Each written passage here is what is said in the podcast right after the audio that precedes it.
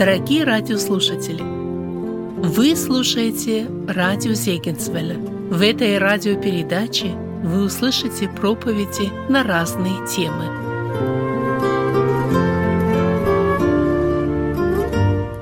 Братья и сестры, дорогие друзья, хотел вместе с вами прочитать два стиха из послания к римлянам, 16 глава, 19 и 20 стихи. Послание апостола Павла к римской церкви, 16 глава, 19 и 20 стихи. Ваша покорность вере всем известна. Посему я радуюсь за вас, но желаю, чтобы вы были мудры на добро и просты на зло. Бог же мира сокрушит сатану под ногами вашими вскоре. Благодать Господа нашего Иисуса Христа с вами. Аминь. Друзья, римская церковь была церковью хорошей. И здесь написаны такие слова. Ваша покорность вере всем известна.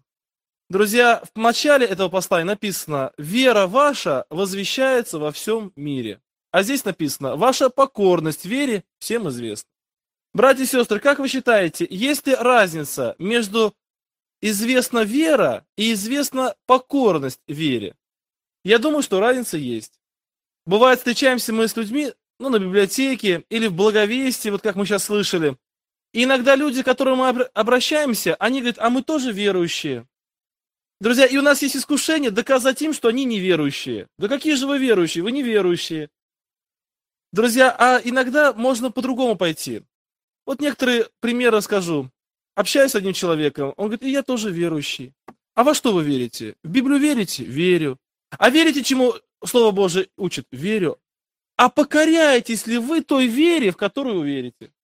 Как это понять? Ну, например, вы верите, что обманывать грех? Верю. Вы покоряетесь этой вере? Вы не обманываете? Ну, кто сейчас не обманывает? Все обманывают. А написано, ваша покорность вере всем известна. Друзья, оказывается, можно быть верующим, можно много знать, можно много хорошо читать Библию и разбираться в ней. Друзья, но можно не покоряться вере, которую мы имеем. Знаю одного брата, который, ну, согрешил против другого брата, сильно его обидел. Причем обидел незаслуженно. И я ему говорю, тебе необходимо попросить прощения. Друзья, вы знаете, это была целая борьба. Я с ним общался несколько раз. Я говорю, ты понимаешь, что ты сделал грех? Понимаю. Ты понимаешь, что Бог тебя за это накажет? Понимаю. Ты понимаешь, что ты должен попросить прощения? Понимаю. Попроси прощения. Не могу. Друзья, он верующий или нет? Почему нет? Верующий. Если бы он сказал, я не верю, что надо просить прощения. Я говорю, ты веришь Слову Божьему? Верю. Верующий или нет? Верующий. А покорный вере? Вот нет, друзья. Бывает человеку трудно покориться. Покориться это значит заставить себя поступить так, как Бог хочет, заставить себя. Может быть, отложить в сторону свои эмоции, свои какие-то мысли, свои, э, ну все отложить в сторону, чувства свои и заставить себя, покорить себя тому слову, которому мы верим. Друзья, думаю, что в последнее время много верующих, но гораздо меньше покорных вере. Римская церковь была церковью хорошей, потому что они были верующие, как в первой главе сказано, и потому что они были покорны вере, так сказано в последней главе. Всегда этот момент тоже хотел отметить. Вначале мы просто верующие, а потом вере покоряемся. Так и хорошо. В начале жизни, друзья, мы верующие с вами, а в конце жизни покорные вере. Хорошо, если так и будет. Друзья, в чем же еще один момент, который вот здесь дальше написано? И он говорит, вот ваша покорность вере всем известна, поэтому радуюсь за вас. Друзья, радость апостола была в том, что он видел покорность. Думаю, что вы очень бы радовались, если бы вы увидели, что ваши дети и внуки не просто стали верующими, но стали покорными вере. Радовались бы, друзья? Радовались. И Господь наш радуется не только, когда мы верим правильно, но Господь наш радуется, когда мы Его вере покоряемся. Но дальше Он говорит, но, но желаю. То есть чего-то этой церкви немножечко не хватало. Он как бы оставляет этой церкви пожелание. Он им говорит, я радуюсь за вас, но желаю. Как бы оставляет пожелания. Он видел, увидел у них какой-то, может быть, недостаток. Может быть, он хотел, чтобы они в чем-то еще более выросли, в чем-то еще более утвердились. Что же это? Но желаю, чтобы вы были мудры на добро и просты на зло. Друзья, этот текст очень часто вызывает вопросы. Что значит быть мудрым на добро и что значит быть простым на зло? И как это объяснить и как понять? Друзья, я хотел бы некоторыми своими впечатлениями поделиться из исследования этой темы и некоторыми примерами. Друзья, вы знаете, самый мудрый человек на добро, который был на всей, этой, на всей земле, это сам Господь Иисус Христос. Мне кажется, мудрее Него на добро никого не было.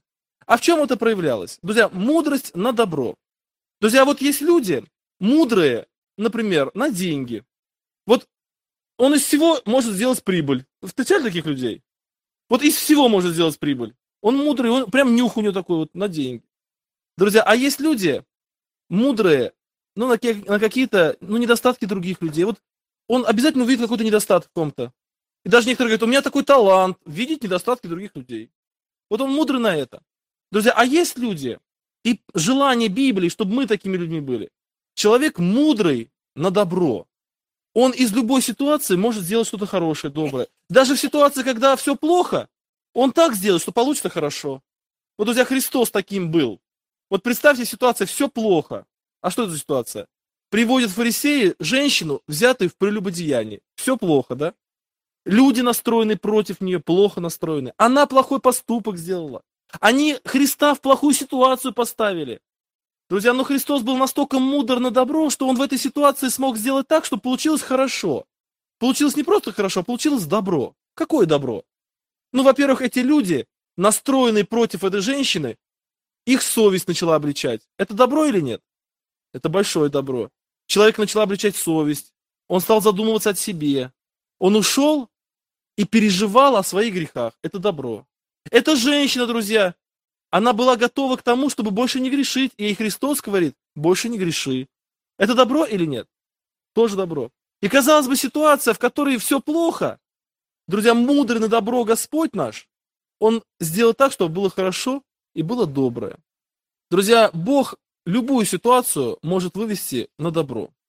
У нас в церкви был один брат, который много-много лет, несколько, ну, может быть, больше 20 лет, он просидел в тюрьме был неверующим человеком, за тяжкие преступления просидел в тюрьме. А потом, когда пришел в церковь, раскаялся, стал верующим. И вот, друзья, однажды он, мы с ним беседовали, он впал в такое уныние. Он говорит, годы моей жизни потрачены зря. Друзья, а почему он на это, в такое уныние впал? Потому что была проповедь в церкви о том, что есть, что Бог может любую ситуацию выправить. И он говорит мне, Денис, как Бог 20 лет моих тюремной жизни может выправить? Как я могу это сделать? Это все зло. Нету ничего доброго. Это надо просто забыть про это. Друзья, и я тоже задумался, а действительно, как, что может доброго быть из этого? Ничего доброго. А потом оказалось, есть большое добро. Какое? Этот брат, он очень ревновал в благовестии. И он однажды поехал в тюрьму посещать. И там стоял круг людей, недавно освободившихся. Они пришли посещать своего товарища. И он к ним подошел, а один из них его знал. И он говорит, я хочу вам о Боге рассказать. И они стали смеяться. А другой говорит, стой, он 20 лет отсидел, слушайте его. И он стал свидетельствовать, его слушали. Уважаемый человек, отсидел много. А он мне эту ситуацию рассказал, я говорю, дядя Юр, а если я пошел бы туда и сказал бы, я хочу вам о Господе рассказать, что бы они сделали? Они бы меня слушали? Нет, а вас будут слушать. Потому что вот эти годы потерянной жизни Бог обращает в добро, и теперь вы ими можете служить для Бога. Друзья, он очень много свидетельствовал, очень много ездил, очень много говорил тем, которые его слушали, потому что они знали, что он тоже там был. Друзья, Бог на добро мудрый. Вы знаете, я когда к этой теме готовился, я взял примеры из Священного Писания, где Христос проявлял свою мудрость на добро. И я просто, ну, можно сказать, потонул в этих примерах. Библия, Новый Завет просто испещрен огромным количеством примеров, где Христос проявлял свою мудрость на добро. И я, друзья, взял только одну главу, это восьмая глава Евангелия от Матфея, и взял там только несколько примеров, всего три примера, как Христос был мудр на добро. И из этих примеров для нас с вами образец, что мы с вами можем сделать. Евангелие от Матфея, восьмая глава, там описывается такой случай. Шестого стиха. Приходит к нему человек один и говорит, Господи, слуга мой лежит дома в расслаблении и жестоко страдает. Друзья, вот представьте ситуация. К вам приходит человек и говорит, у меня дома лежит муж, брат, сын такой-то болезни и жестоко страдает. Друзья, что мы с вами можем в этой ситуации сделать? Но чаще всего абсолютно ничего. Согласитесь? И на... можно помолиться, да, можно помолиться. Можно утешить человека этими словами, какими-то хорошими словами. Можно что-то сделать. Друзья, бывают ситуации, когда вот мне лично рассказывают о таких, о таких проблемах, и я думаю, ну что я могу сделать? Ну, человек выслушал, вместе с ним помолился, и то это хорошо. Друзья, вот но Христос здесь говорит такой совет, или точнее, Он так поступал, а я для себя это взял как совет. Он говорит, Иисус говорит ему, я приду и исцелю его. Но мы с вами не можем сказать, я исцелю его, потому что у нас нет такой власти. Но можем ли мы с вами сказать, я приду или нет? Можем сказать? Можем. А зачем туда пойдем? Вы знаете, в моей жизни было несколько случаев, когда я этим методом пользовался. Говорил, я приду, хотя абсолютного смысла в моем приходе не, не видел. Абсолютно ничем я помочь не мог. У нас в церкви одна семья купила дом. Они переехали год назад в нашу церковь, купили дом. Купили дом, и в этом доме есть большой гараж. И хозяйка дома, бывшая хозяйка дома, она говорит, можно я пока свои вещи на какое-то время коротенькое в этот гараж положу, и там они будут, а потом я заберу. Ну, они люди добрые, верующие, говорят, конечно, можно. Она положила, и проходят месяцы, а она гараж не освобождает. А гараж большой, с жилой частью, он очень нужен семье, семья многодетная. Уже начинается весна, гараж очень нужен, она не освобождает. Однажды она к ним пришла в гости, ну не в гости, а посетила их по каким-то делам. И они намекнули на то, чтобы надо ваши вещи как бы убрать. Друзья, реакция этой женщины была очень бурная. Она сначала завозмущалась, потом заохала, заахала, а потом упала в обморок. Вот так упала, прямо лежит. И вот они ее откачивали, и там водой, и все, она пришла в себя. И, конечно, больше ни о каком гараже речи не было. Но лишь бы она живая вообще осталась. И ушла. И прошло еще несколько месяцев. И вот ей иногда по телефону намекнут немножко, она охает, ахает, и все, и голова не болит, и связь пропадает, и все плохо. И прошел год, а вещи в гараже. Друзья, и вот недавно совсем, уже перед поездкой в этот лагерь, остался один день, вот завтра мы уезжаем в лагерь. Ну, последний день он очень суетной, все много надо сделать, делов там на работе, в, в семье, в церкви, все это, все это так вот много-много-много всего. Друзья, и вдруг звонок, этот брат звонит и говорит, слушай, эта женщина сегодня к нам в дом придет опять. Приезжай. А я, друзья, понимаю, что мне-то делать там нечего. Ну, он говорит, я говорю, а зачем? Он говорит, ну вдруг она опять в обморок упадет. А я говорю, ну я-то чем помогу? Вот чем я-то помогу? Я же не, не врач. Я не... Вы знаете, и, видимо, на него это подействовало. И он говорит, действительно. И положил трубку. Потом он через 10 звонит, говорит, слушай, я боюсь. Мне надо что-то сделать, а я не знаю, что сделать. А я говорю, я там чем могу помочь? Но на сердце все равно переживание, и я решил поехать. Вот по этому слову. Я приду. А зачем приду, не знаю. Потом звонит его жена, Денис, ты где? Я говорю, я к вам еду. Ой, слава богу, мы так боимся. Вы знаете, она все-таки пришла раньше, чем я, чем я успел приехать. Я открываю калитку частного дома, открываю калитку, смотрю, они стоят вдалеке, а я эту женщину один раз видел уже. Беседуют, и вот она поворачивается на сторону калитки. И я говорю, здравствуйте. Она говорит, здравствуйте. Я говорю, ну как у вас дела? Она говорит, все хорошо. Я говорю, ну какие у вас тут проблемы? Она говорит, никаких проблем нет вообще. Я говорю, а у вас как вот с вещами? Все нормально, все хорошо, никаких проблем не будет, все нормально. Я говорю, а какие у вас претензии к этим людям есть? Да какие претензии? Да я плачу от радости, что с этими людьми познакомилась вообще. И, знаете, у меня на сердце даже огорчение такое произошло. Я думаю, ехал тут с другого конца города, у меня время столько потеряно. Вот и ради того, что такая милая женщина, и, и, и, и вот как бы, ну, она ушла, с миром Божьим ушла. А этот брат мне говорит, Денис, ты не представляешь, что здесь было. Она кричала, она шумела, она говорила, мне голова раскалывается. Она вообще все, есть нож в спину, говорит, вы мне нож в спину воткнули, и так далее, и так далее. И говорит, только калитка открылась, ты зашел, и говорит, как будто бы другой человек. И она такая хорошая, и такая вежливая, и все ненормально. Потом выходит жена, говорит, Денис, ты знаешь, тут такой крик стоял, а потом все прекратилось. А я, говорит, домой спряталась и боялась выходить. А тут такой крик стоял, и потом все прекратилось, я вышла посмотреть, не умерла ли она. А тут, говорит, все хорошо, говорит, и такая, и, ну, любовь такая, все. Друзья, а для меня потрясающе, я не знаю, я же ничего не сделал, я просто зашел, просто зашел. А потом выяснилось, друзья, прошло время, они опять встретились, она вдруг решила, с чего-то вдруг, что я адвокат. И она, я захожу, говорю, как дела? И она смотрит, адвокат зашел. Все нормально, все хорошо, проблем нет, вещи вывезли, все нормально. Друзья, вот сейчас звонил, все нормально, там, все, гараж чистый, хорошо все. Друзья, вы знаете, что я хочу сказать? Вот когда мы скажем, я приду, я приду, а зачем приду? Да просто приду. У тебя нужда, я приду. Друзья, Бог через нас будет действовать. И вот я в этом убежден. Когда мы говорим, ну что я могу сделать, чем я могу помочь? Да как я вот там, что, ну, а я приду. Вот я приду, а там уже посмотрим. Тоже, друзья, коротенький пример. Приехала я в одну местность, в деревню в одну, а там сестра одна говорит, у меня мама жестоко страдает. Тут покрылась какими-то пятнами, какая-то красная вся. Вот. А, а что мне, что я могу сделать? Я говорю, я приду. Прихожу, смотрю, сидит женщина уже пожилая, вся красная, в каких-то прыщах таких, вот все такая покрытая вся. Я говорю, у вас аллергия? Она, они говорят, а мы сейчас скорую вызовем. Я говорю, ну вызывайте. Вызывает скорую, приезжает фельдшер, посмотрит, говорит, у вас аллергия. Вы знаете, с тех пор, несколько лет прошел, я до сих пор там великий врач. Я в этой местности почитаюсь, как человек в медицине весьма-весьма соображающий. Друзья, вот если Христос очень занятый, друзья, у него было масса дел, масса людей, и вот к, ним, к нему приходит человек с нуждой, он бы мог сказать, извини, посмотри, сколько людей, у меня просто нету времени, я очень занят.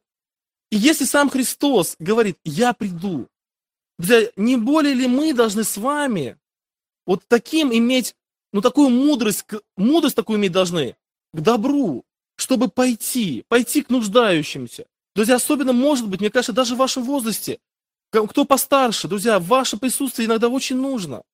Пойти туда, где нужда. А что я могу сделать? Я пока не знаю. Бог начнет через вас действовать, когда вы просто скажете, я приду. Друзья, есть люди, которые уже на пенсии, им очень скучно. Им нечего делать. А есть люди на пенсии, у которых секунды свободного времени нет. И там, и там, и там. Они везде. Они пошли туда, где нужно. Я приду. Друзья, мудрый человек на добро, он говорит, я приду. Друзья, еще один пример. В этой же главе написан так. Придя в дом Петров, опять Христос пришел в дом Петров, пришел сам лично. Он увидел тещу, его, лежащую в горячке. Друзья, конечно, быт того, того времени сильно отличается от нашего с вами быта. И тем не менее, я думаю, что и тогда, и сейчас люди, находящиеся в болезни, они требовали покоя. И я уверен в том, друзья, что когда Христос зашел в дом, теща лежала в горячке не вот тут на пороге. И не в этой комнате. Скорее всего, это была какая-то комната, прохладная, отдельная. Потому что человек в горячке, и внешний вид у него соответствующий. И вообще ему тяжело, когда люди, скорее всего, даже в бедных домах, в маленьких домах, пытаются как-то положить так, чтобы человека не беспокоить. Друзья, к чему я это говорю? Я, друзья, думаю, хотя в Библии так не написано, но я думаю, что Христос был внимателен к нуждам других людей написано, и он увидел тещу, лежащую в горячке. К сожалению, бывает, друзья, такая ситуация, когда мы с вами с какой-то семьей общаемся. Мы общаемся с какими-то людьми, может быть, несколько месяцев и даже лет. И мы не знаем о нуждах и переживаниях этой семьи. Мы не догадываемся о тяжестях, которые эта семья несет. Может быть, мы общаемся с человеком, и мы не видим проблем этого человека. Друзья, мудрый человек на добро, он видит. Друзья, есть люди мудрые на зло. Вот они пообщались с человеком и говорят, а ты обратил внимание, какой у него там беспорядок в доме? А ты обратил внимание, что он вот такой или что он вот такой? Ты обратил на это внимание? Друзья, этот человек, он сразу обращает внимание на какой-то непорядок, на какие-то недостатки. Он очень мудрый на этом. Ему спрашиваешь, а зачем он это обращает внимание? Ну как же, это же очевидно, это же видно. Но я же не слепой, у меня же и глаза есть, как же я не увижу? Друзья, но этот не слепой человек почему-то очень слеп к нуждам. А ты увидел нужду этой семьи? Ты увидел, какая жена изможденная, многодетная? Ты увидел, как муж работает с утра до ночи? Ты это увидел? А это я не увидел. А ты увидел вот это и вот это? Тоже не увидел.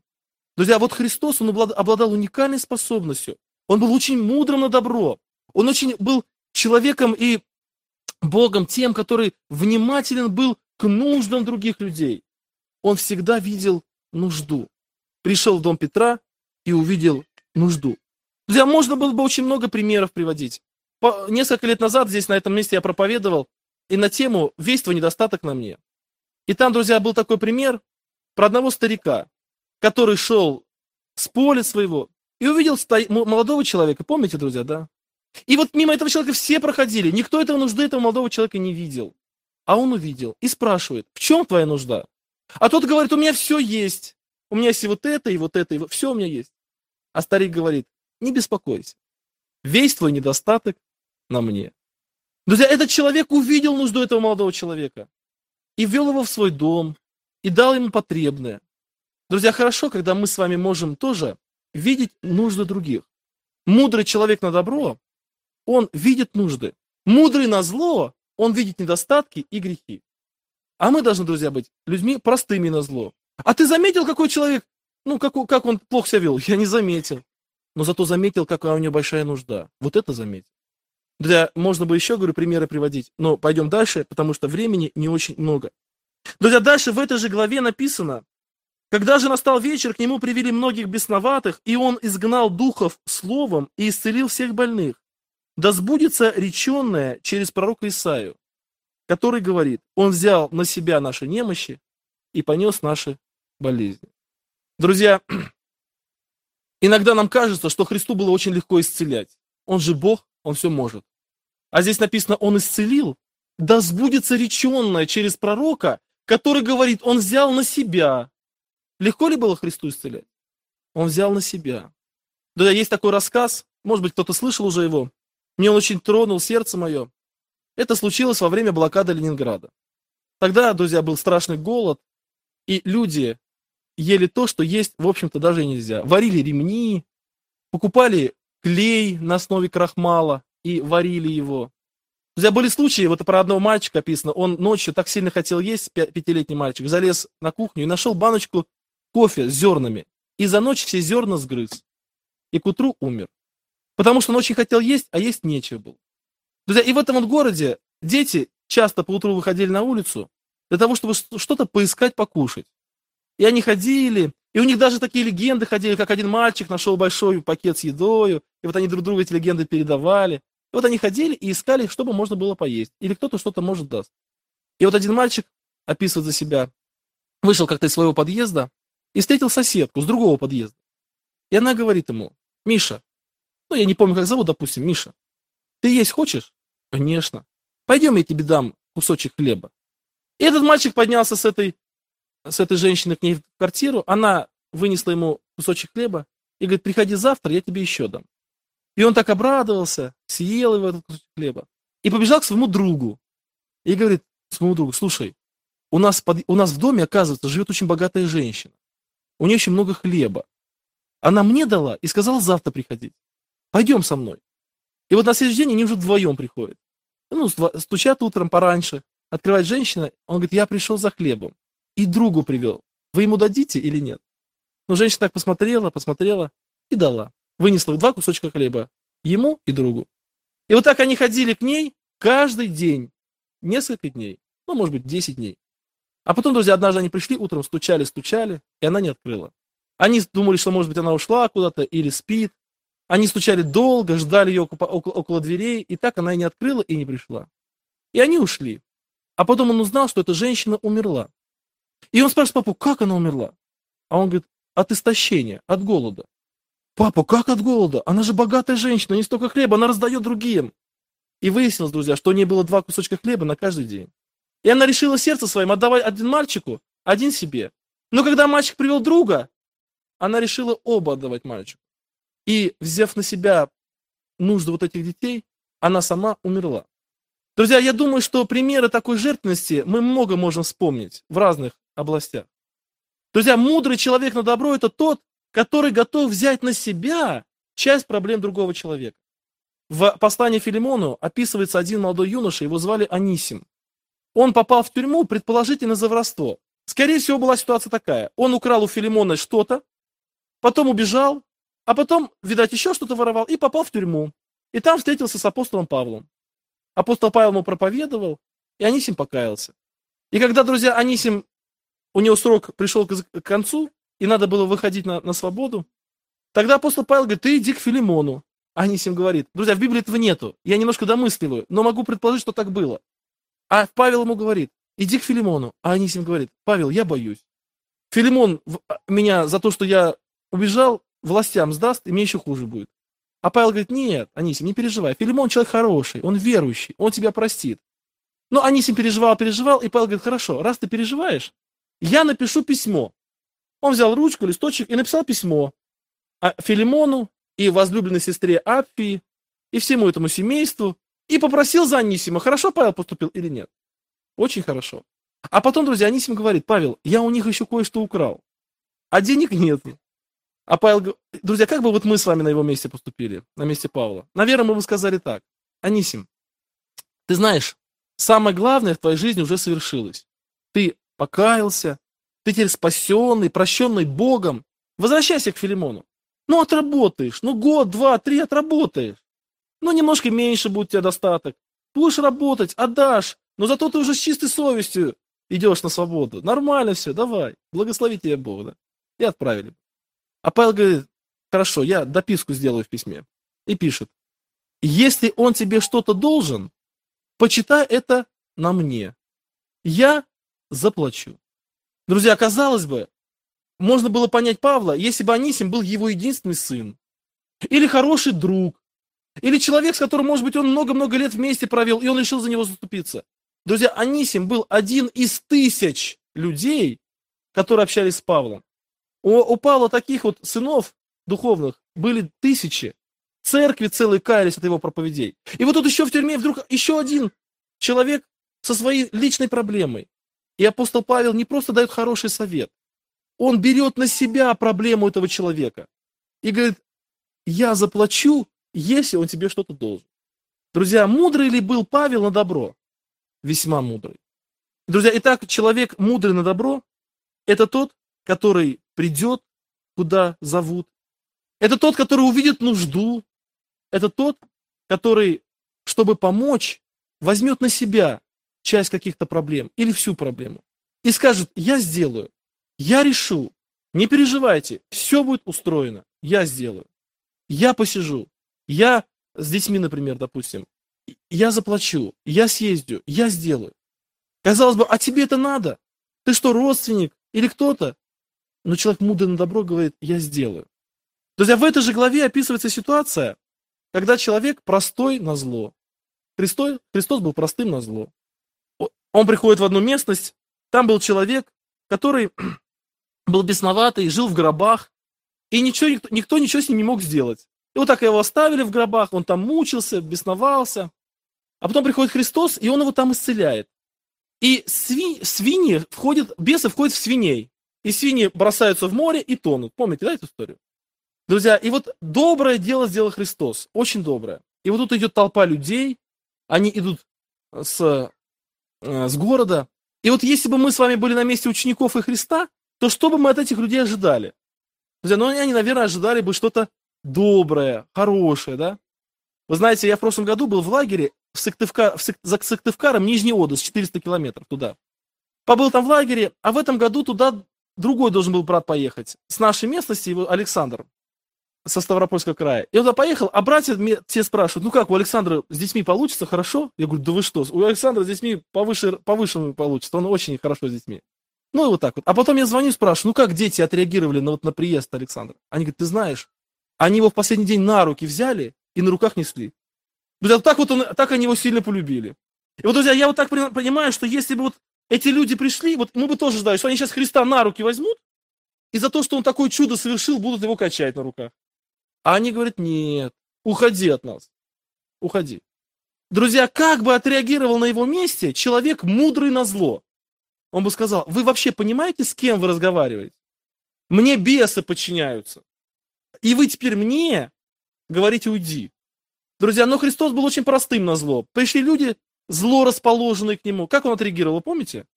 Он что сказал им в ответ? Ничего не сказал. Написано, он сел в лодку, и отправился обратно. Вот такая простота. Казалось бы, ну зло чинят, а он просто уплыл и все. Когда, друзья, Христос стоял перед Пилатом, и там произошло тоже, вот его там и били, и ударяли, а он говорит, но если я что-то неправильно сказал, ты скажи, что неправильно сказал. А если я правильно все говорю, зачем ты меня бьешь? Это просто или нет? Очень просто. Ни возмущения, ни какого-то абсолютно такого там, вот месть, вот ты посмотри, тебя Бог накажет за то, что, да? А он ему говорит, ты что, не знаешь, что я могу тебя предать на распятие? А он говорит, ну, если бы Бог тебе не дал власти, ты не смог бы. Просто, друзья. Очень просто. А потом, когда ему не вняли, вот э, Христос пытался как-то исправить ситуацию, ну, не вняли. И он просто дальше молчал. Потому что а что говорить, если люди не понимают?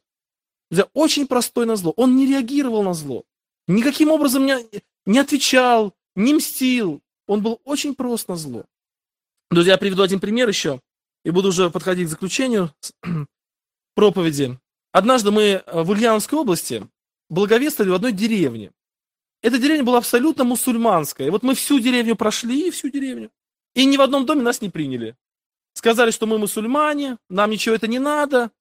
Все. И мы вышли с деревни, с братьями стоим и сестрами. И рассуждаем, что же нам теперь делать? Ну, кто-то говорит, ну, надо в другую деревню идти. Раз здесь не принимают, в другую деревню надо идти. Один брат говорит, не, надо подумать, что мы можем сделать, чтобы эти люди все-таки приняли Слово Божие. Этот брат был, пытался быть мудрым на добро. И он говорит, а давайте мы сходим к муле. Мула это священник их, мусульманский. Ну и пошли к муле. Побеседовали, а мула говорит, о, я с интересом бы послушал, конечно, с удовольствием. То есть придете, придете на богослужение? Приду. А разрешаете вашим прийти? Разрешаю. И мы опять пошли по всей деревне. Они говорят, а что, вы, вы у нас были уже. Мы говорим, а мы уже были у Мулы, и он разрешил. Мула разрешил? Да, тогда мы придем. И вы знаете, вся деревня пришла. И Мулав идет, и за ним вся деревня. И вот все пришли. Друзья, этот брат был мудрый на добро или нет? Мудрый. А теперь другая ситуация. Тоже два благовестника пришли в одну деревню. Благовествовали об Иисусе Христе. А их там не приняли. Это в Библии так написано. Не приняли. Они выходят из деревни и думают, что же нам теперь делать-то, нас не приняли. И один говорит, а давай их спалим всех, а? Сожжем. Давай, сожжем. И приходит Христос, и они говорят, ты знаешь, вот мы ходили благовествовать, а нас там не приняли. И мы хороший выход из положения нашли. Какой? Сжечь всех. Сейчас огонь с неба сведем и всех попалим. И не будет этих нечестивых здесь на земле. Друзья, мудрые они на добро были или нет? Они на что были мудрые? Друзья, на зло. Вот, вот так вот, если честно говоря, и даже и не представишь, да, вот такой выход из положения, всех спалить. Ну ладно бы уйти, а то всех сжечь надо обязательно. Друзья, и Христос говорит, нет, вы не знаете, какого вы духа. Я же пришел спасать эти души, а не губить этих души. Что же вы теперь делаете, да? Друзья, вот Бог наш, Он всегда ищет выхода. И даже когда человек плохо поступает, и что-то, может быть, э, отрекается от него и так далее, он всегда ищет пути, пути ищет. Он очень мудр на добро. Друзья, и апостол Павел, обращаясь к римской церкви, он говорит им, я желаю, чтобы вы были мудрыми на добро и простыми на зло. Когда в вашей жизни происходит что-то плохое, не обращайте внимания. Когда вас кто-то обидел, не обращайте внимания. Когда кто-то на вас, может, плохо посмотрел или обошел вас стороною, не заметьте. Но когда вы видите нужду, когда вы видите проблему, подумайте, как ее исправить. Что же сделать такого, чтобы выправить ситуацию? Что я могу сделать? Друзья, вот мы можем себя проверить, мудрые мы с вами на добро или мудрые на зло. Вот бывала, бывала такая ситуация, что приходил к вам человек, ну, с какой-то нуждой, а вы ничем не можете помочь. Он пришел, рассказал свою нужду, вечером, например, а вы ничем помочь не можете. Ну, извинились, сказали, что извини, друг, и он ушел. Вы легли спать и крепко уснули, и утром проснулись, и все хорошо. Другая ситуация. Приходит вам человек вечером и сильно вас оскорбил, обидел. Что ты сказал такое нехорошее, и ушел. Вы легли спать и полночи ворочаетесь и думаете, что же он такое сказал, и почему он сказал. Бывает такое, да, друзья? И вот у сердца там тревога такая. А как было бы хорошо наоборот? Пришел человек, наговорил вам всякой, ну, таких вот нехороших вещей. Вы выслушали, он ушел, и вы забыли все. Легли спать и крепко проспали. Но пришел человек с нуждой. Вы не знаете, как помочь, и полночи ворочаетесь и не спите. Ну, как же ему помочь-то, в конце концов, а? Проснулись, звоните, слушай, я нашел, как тебе помочь. Хорошо было бы так, да, друзья? Вот, вот по нашей плотской, по плотскому естеству мы с вами наоборот. Мы с вами очень мудрые на зло и очень простые на добро. Но Божья природа, она пытается нас изменить. Она пытается вот эти акценты переставить, чтобы мы были простые на зло и мудрые на добро. И апостол Павел это пожелание оставляет церкви в Риме. И я думаю, что оно и нам с вами оставлено. И самая последняя мысль, друзья. Я верю в то, что в Библии все тексты взаимосвязаны. И два текста случайно рядом с тобой не оказываются. И дальше он пишет. Бог же мира сокрушит сатану под вашими ногами вскоре. Благодать Господа нашего Иисуса Христа с вами. Друзья, я так думаю, что это обетование относится не просто ко всем людям, оно относится к тем, которые исполняют вышенаписанное. Ваша покорность вере всем известна. Желаю, чтобы вы были мудры на добро и просты на зло. Бог же мира сокрушит сатану под ногами вашими вскоре. Друзья, иногда человек очень много борется с искушениями, с какими-то, ну, может быть, проблемами в своем характере, или с родственниками, или с соседями борется, да. Друзья, они, они может победить. Потому что сатану может сокрушить только кто? Только Бог его может сокрушить. И благодать свою может послать только Бог. Бог же мира да сокрушит сатану перед, перед ногами вашими. Вот под вашими ногами нам кажется, что это мы его сокрушили, потому что под наши ноги он попал. Но сокрушили его не мы, сокрушил его Бог. А знаете, когда он Бога сокрушает? Когда мы с вами, друзья, в вере покорны. И когда мы с вами на добро мудрые. Когда Бог смотрит, что этот человек занят добродетельностью, благочестием. Друзья, написано здесь много сестер, написано, как прилично женам, посвятившим себя, помните чему? Благочестию. А благочестие что это? Это, во-первых, добродетель, презирать сирот и вдов в их скорбях. И второе, хранить себя несколько от мира. Друзья, вот добродетель, быть добрым человеком, это великое приобретение, это благочестие. И этому надо себя посвятить. Жены, посвятившие себя. И вот, друзья, Бог смотрит, вот сестра, она посвятила себя добродетели. У нее и секунды свободного времени нет. Она видит нужды, она приходит, она берет на себя часть проблем. Друзья, и Бог под ногами такой сестры сатану сокрушает. И благодать посылает. Друзья, и я хотел бы, чтобы вот это, это пожелание апостола, оно в моей жизни исполнялось, в моей семье, в нашей церкви и в ваших церквах, семьях и жизни. Да благословит вас в этом Бог. Давайте помолимся Ему. Аминь.